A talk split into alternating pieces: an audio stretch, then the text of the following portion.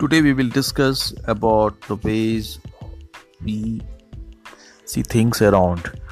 Uh, you know why I love this creature? Because it is so. It is their nature. It is their belief to make goodness and sweetness in the society.